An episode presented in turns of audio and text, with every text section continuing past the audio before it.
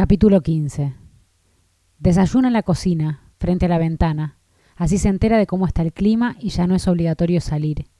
Eso le alcanza para no sentirse encerrada. Mira las nubes negras y arriesga un pronóstico. Le parece que se va a caer el cielo a pedazos. Recién entonces prende la radio para corroborar su impresión. Al rato dan el informe meteorológico. Tiempo inestable, probabilidad de chubascos. Adivinó a medias. Es posible que llueva, pero ella había apostado por otra cosa. No es que tenga ganas de una de esas tormentas que generalmente la dejan sin luz. Lo que le hubiese gustado es dar en el blanco.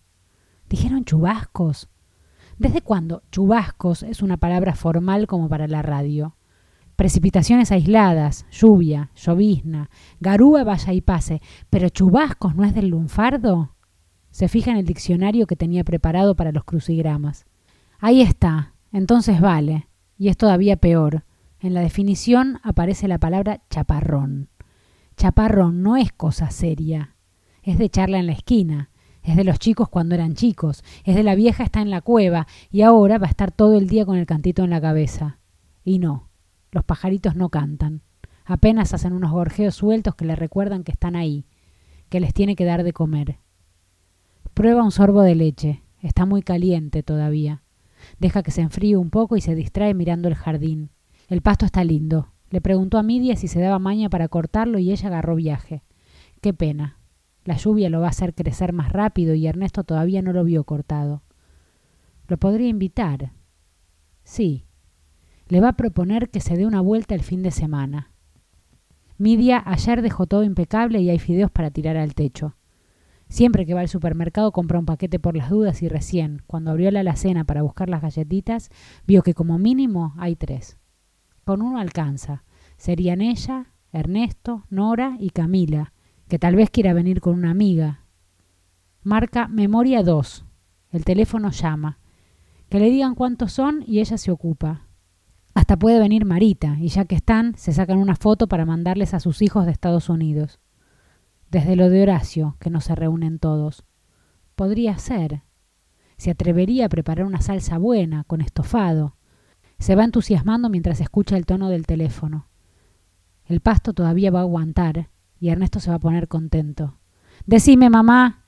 Atiende. Hola, Ernesto. Sí, ¿qué tal? Decime. ¿Cómo? ¿Que te diga qué? Me llamaste, ¿no? Estoy manejando, mamá, no te puedo atender ahora. ¿Necesitas algo? Si no podés atender, ¿para qué atendiste? Por las dudas de que te pase algo, si no es urgente, te llamo después. No, deja, no pasa nada. Se le desvanecen los planes y se queda callada. Hablamos más tarde. No, no te hagas problema, dice, y de pronto se le ocurre algo. Llamaba más por vos que por mí. ¿Cómo por mí? ¿Qué pasó? ¿No oíste? Va a caer piedra, lo escuché recién por la radio. Llamaba para avisarte, ¿viste? Por el coche nuevo, digo. Te va a quedar a la miseria. Un beso. Corta, y ya no lo deja responder. Que se quede con la palabra en la boca. ¿Qué se cree? ¿Al señor no le importa nada? Vamos a ver cómo no le importa nada. Además de la bronca, a Elsa le causa gracia imaginar el efecto de su mentira. Lo supone separado del respaldo de la butaca. Seguro mira la chapa reluciente, las nubes, la chapa, las nubes, y ahora puteará el clima, a la madre, y cruzará los dedos para que solo sea una lluvia pasajera. Un chaparrón. Se alegra de que no esté Midia en la casa. Quiere despotricar contra Ernesto y no se podría contener. Si se va de boca después se queda mal. A ver si todavía es una lleva y trae. ¿Quién sabe? No se tiene que olvidar de que también trabaja en lo de Marita, que Marita es la que paga al fin y al cabo.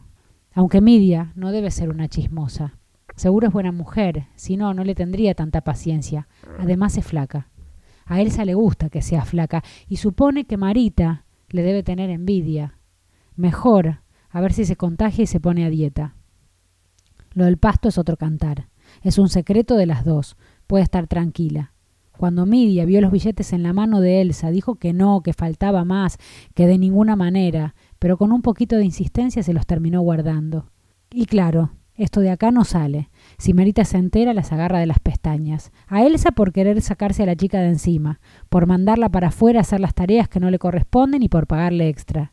Y a Midia, por aceptar la plata, que al final las horas de jardinería las está cobrando doble. Cuando Elsa termina de desayunar, Lleva a la pileta la taza, el platito y el jarro donde calentó la leche. Ahí están los trastos de la cena de ayer, un plato, un vaso, la ensaladera y la fuente del horno eléctrico donde se hizo la milanesa.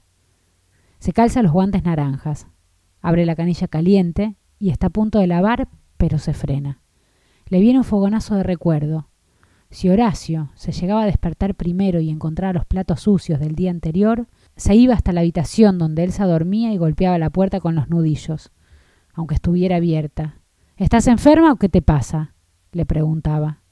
No es que fuera una dejada, pero quizá después de comer sonaba el teléfono, alguien la distraía con la charla, o se daba cuenta de que le había quedado ropa tendida afuera, o más simple, le venían ganas de ir al baño, y ya que estaba se cepillaba los dientes, se ponía crema y tomaba la medicación. Por las voces de los parientes al teléfono, por el aire más fresco de afuera o por los olores de la pasta dentífrica y los cosméticos, se le borraba el gusto de la comida y se olvidaba de los platos pendientes. Terminaba hundida en la rutina de la cama, el camisón, el rato de tele y el sueño. A la mañana, Horacio la escoltaba a la cocina para señalarle el descuido. La dejaba lavar, preparar el mate y las tostadas, mientras él se ocupaba de los jilgueros. Recién cuando estaba todo listo y la mesa puesta, le decía que no quería nada, que la salsa reseca del día anterior le había revuelto el estómago, y la dejaba plantada con el desayuno. Elsa ahora le sonríe a los platos sucios. No hay apuro, dice en voz alta, y se sorprende de escucharse la voz.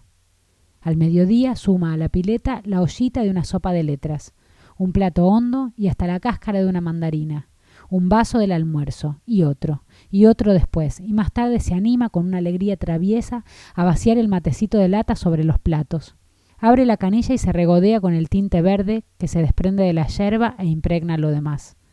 No lava los platos en todo el fin de semana. Arma una torre que llega hasta el domingo a la noche. Cuando va a buscar un vaso para llevarse agua a la mesa de luz, no encuentra ninguno limpio y tiene que servirse en una taza. Se acuesta con sensación de triunfo. Mira el lado libre de la cama y le da pena por Horacio. No era para tanto, piensa.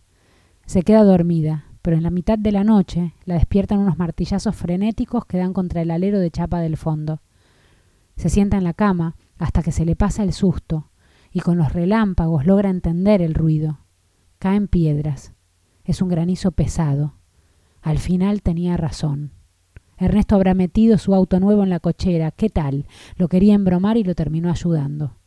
Mañana, cuando venga Midia, le va a decir que acertó, que es raro que se equivoque con el clima. Midia. Ay, no. Elsa siente la alarma que sentía cuando Horacio la hacía levantar de la cama por los platos. Se había olvidado de Midia por completo y no la puede recibir con ese chiquero.